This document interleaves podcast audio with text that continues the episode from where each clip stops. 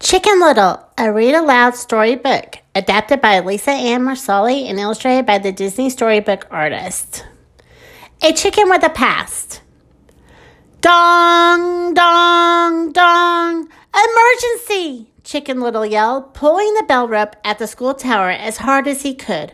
Run for your lives! Down below, everyone in town heard the big bell ring out over Oakey Oaks. They dashed into the street screaming. The sky is falling, shouted Chicken Little. The sky is falling. Soon, everyone was following Chicken Little to the old oak tree where he said the sky had fallen and actually hit him on the head. But there was no piece of sky on the ground, and everyone stared at Chicken Little, waiting for an explanation. Finally, Chicken Little's dad, Buck, took charge. It's okay, everyone, he called out. It was just an acorn that hit my son. Chicken Little hung his head in shame. Not even his father believed him. A year later, the citizens of Oakey Oaks still remember Chicken Little as that crazy little chicken. They were even making a movie about his terrible mistake. But Chicken Little had a plan. One moment destroyed my life, right? He said to his dad. So I figure all I need is a second great moment to erase the previous first moment. Huh? What do you think? Buck sighed. Don't call attention to yourself, he told his son, dropping him off at the bus stop. Lie low. Soon the school bus arrived and all the kids raced to the doors. Tiny Chicken Little was knocked down and left lying on the ground as the school bus pulled away. Plucky guy that he was, he picked himself up and ran after the bus. Bet he might have caught it, too, if that school bully, Foxy Loxy, hadn't dropped a bag of acorns out the window. Chicken Little slipped and slid until he landed with a thud. Determined to make it to school on time, Chicken Little raced across the street and got stuck on a wad of gum. As the morning traffic headed right towards him, Chicken Little pulled a lollipop out of his pocket licked it, then stuck it to the back of a passing car. The car pulled him free just in time, and Chicken Little felt the thrill of success. He also felt oddly chilly because he lost his pants. Hiding all the way, Chicken Little raced to school in his underpants. He wouldn't be able to enter through the front door, so he bought a soda from a nearby machine, shook it up, and launched himself through an open window. Once at his locker, he folded a page of his math notebook into a pair of paper pants. Now he was finally ready to face the day. Chicken Little caught up with his friends, Runt, Abby, and Fish, in gym class. They were playing a furious game of dodgeball. Chicken Little told Abby his plan to make everyone forget the sky is falling incident by doing something great. Just then, Chicken Little watched in horror as Foxy Loxy slammed a ball at Abby's face. That does it, declared Chicken Little, defending his duck friend from the fox bully. We were in a timeout, Foxy. Prepare to hurt. But Foxy Loxy's sidekick, Goosey Loosey, grabbed Chicken Little and flung him against the window. As he slid down, Chicken Little accidentally grabbed the fire alarm. The siren went off, and so did the overhead sprinklers. That afternoon, the principal gave Buck an earful behind closed doors. Chicken Little waited on the bench outside. He felt awful. He was disappointed his father again. And to make matters worse, the display case in the hall was still filled with all trophies from Buck's days as a star baseball player. Buck had never been a loser. Suddenly, Chicken Little got an idea. He could join the baseball team. Maybe things would turn around and everyone would forget about his big mistake once and for all. Chicken Little's plans seemed doomed from the start. Being the tiniest player on the Oakey Oaks Acorns baseball team, he always sat on the bench. Then, in the final game against the Spud Valley Taters, Chicken Little was miraculously called into the plate. I won't embarrass you, Dad, Chicken Little whispered as he looked into the stands. Not this time. After two strikes, Chicken Little prepared for the third pitch. Today is a new day, he told himself as he swung the bat with all his might. And to everyone's surprise, he got a hit. Chicken Little's legs pumped furiously as he ran around the bases.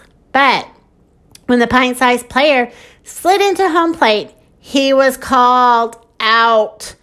The crowd groaned until the announcer shouted, Wait, wait!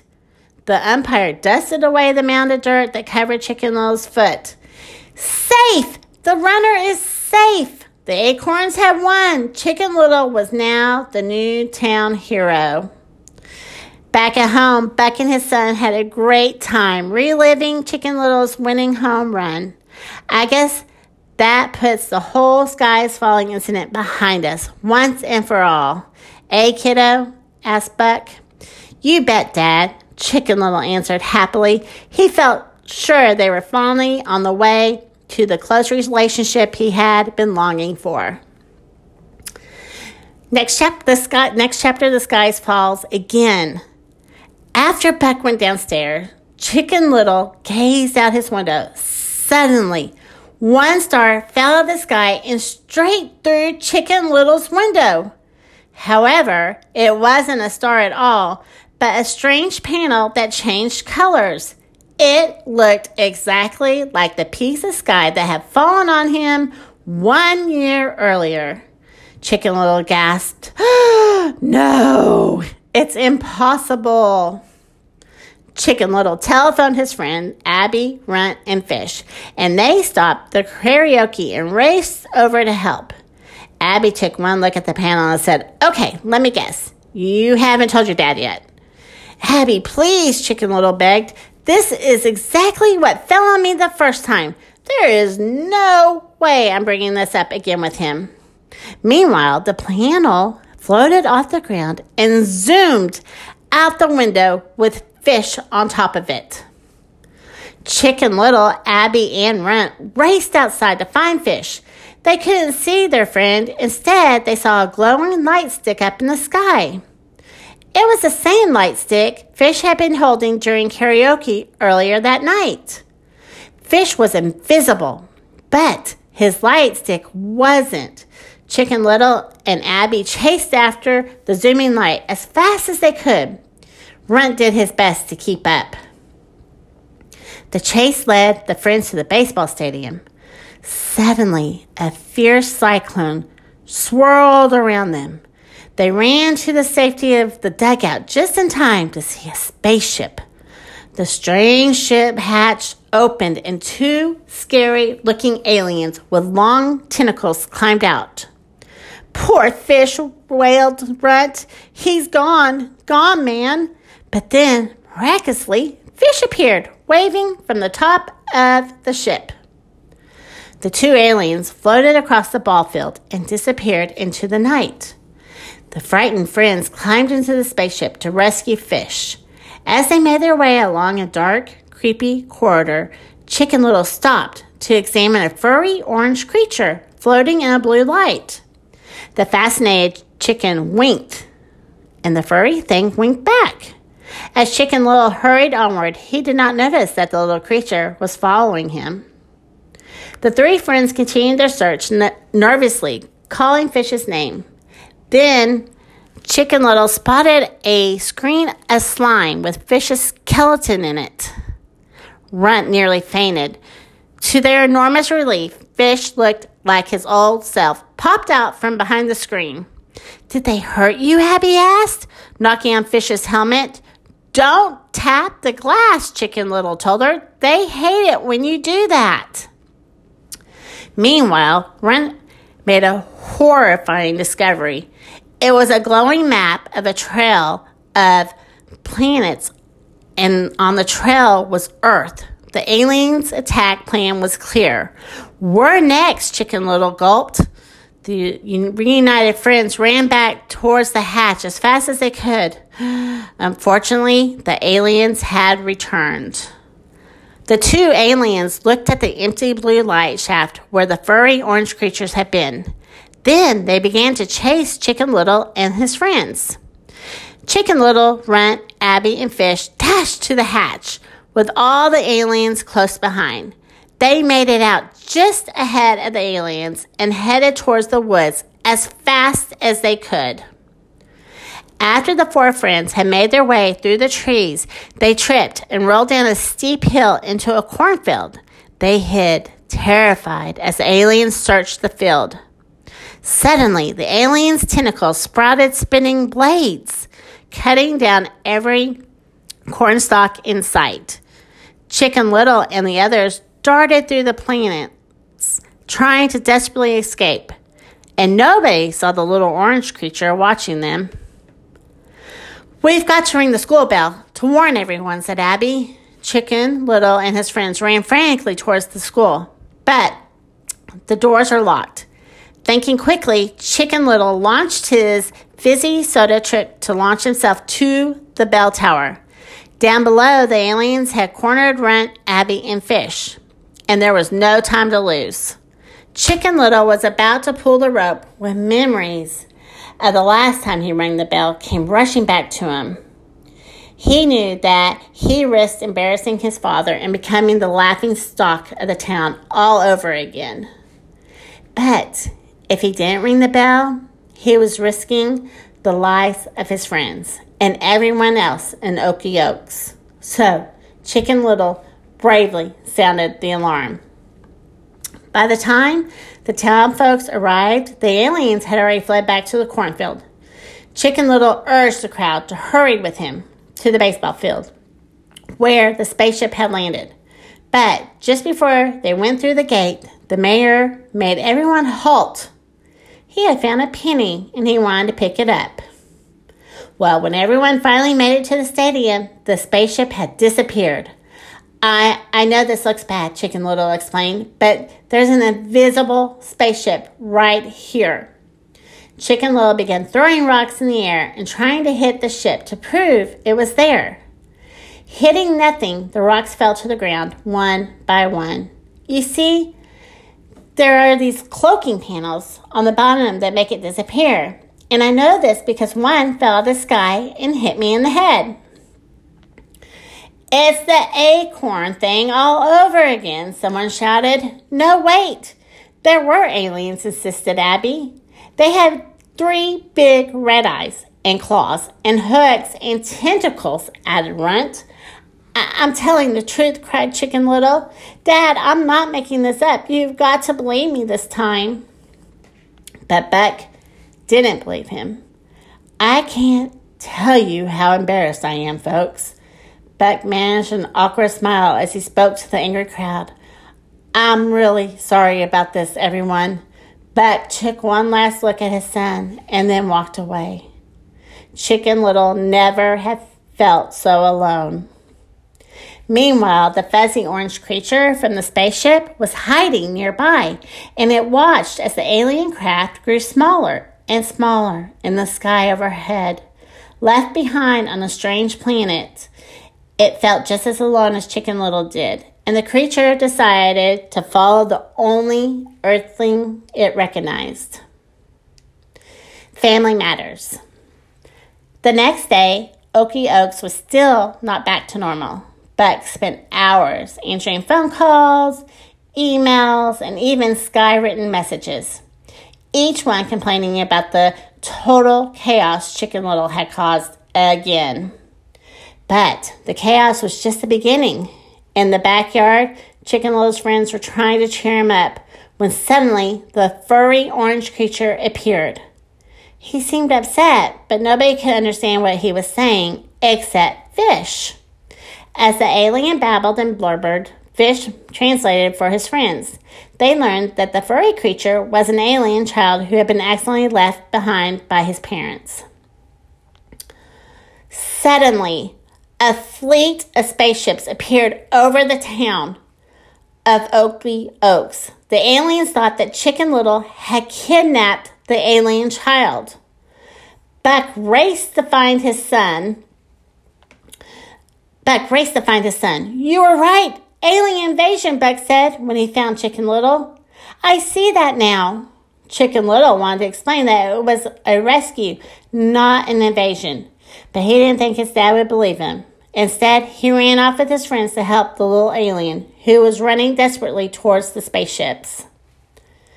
Buck Cluck caught up with his son in the movie theater. It was time for a much needed heart to heart talk. You've been ashamed of me since the acorn thing happened, Chicken Little blurted out. Buck felt terrible for not blaming his son. It was time for a change. You need to know that I love you no matter what. Then Buck leaned down and hugged his son. It was all that Chicken Little ever wanted. Let's go, Abby shouted, pointing outside at the attacking aliens. Okay, Dad, Chicken Little said. Now we all have got to do is return this little helpless kid. This tiny little alien peered from behind the curtain. He leaped on top of Buck and began biting him. This orange bitey thing needs saving, replied Buck. Doubtful. I've never heard of such a crazy, crazy, wonderful idea. Just tell me what you need me to do. Well, come on, Dad, said Chicken Little, elated. We got a planet to save. Before they left the theater, a newly confident Chicken Little marched up to Abby. After planting a great big kiss on her bill, he announced, By the way, I would like to say I have always found you extremely attractive. Buck and Chicken Little headed outside, carrying the little alien with them. All around them, Aliens were zapping everything with laser beams. We surrender, yelled Mayor Turkey Lurkey. Here, take the key to the city. But the aliens wouldn't stop. Beck and Chicken Little climbed with the little alien to the top of the town tower. They tried to give the child back to his parents, hoping to end the battle. Unfortunately, they were beamed aboard the spaceship instead. Three huge eyes appeared on the screen. Why did you take my child? A deep voice boomed. You were the one that left him behind, Beck tried to explain. The big voice interrupted him. Silence! Release the child! So Beck did exactly that. Suddenly, the screen shut it off, and the alien child's parents, Tina and Mel, appeared. The parents weren't scary looking at all without their spacesuits on, and they were much friendlier after the child explained what really had happened. Grateful for the return of the child, the aliens quickly repaired the damage to the town. If I hadn't been for your son there, we might have vaporized the whole planet, Mel told Buck. Then he explained why they had stopped on Earth in the first place to pick acorns Acorns were considered a special treat on Mel's planet. And so Chicken Little became the town's hero again. One year later, the town folks of Oakey Oaks crowded into the local theater to see Chicken Little, the, to see Chicken Little, the true story. Through the, though at times it may feel like the sky is falling around you, never give up. The actor playing Chicken Little said heroically, For every day is a new day. The audience cheered at the end of the movie. Then they turned and directed their applause to, Puck, to Buck and to Chicken Little. Chicken Little looked at his dad and smiled. It felt great being a hero, but it felt even better knowing that his dad would always be there for him, no matter what. The end. Thank you for listening. If you would like to hear another story for me to read, please email me at booksforkids521 at gmail.com. And please share my podcast with your family and friends that have children that might enjoy this. Thank you and have a great evening.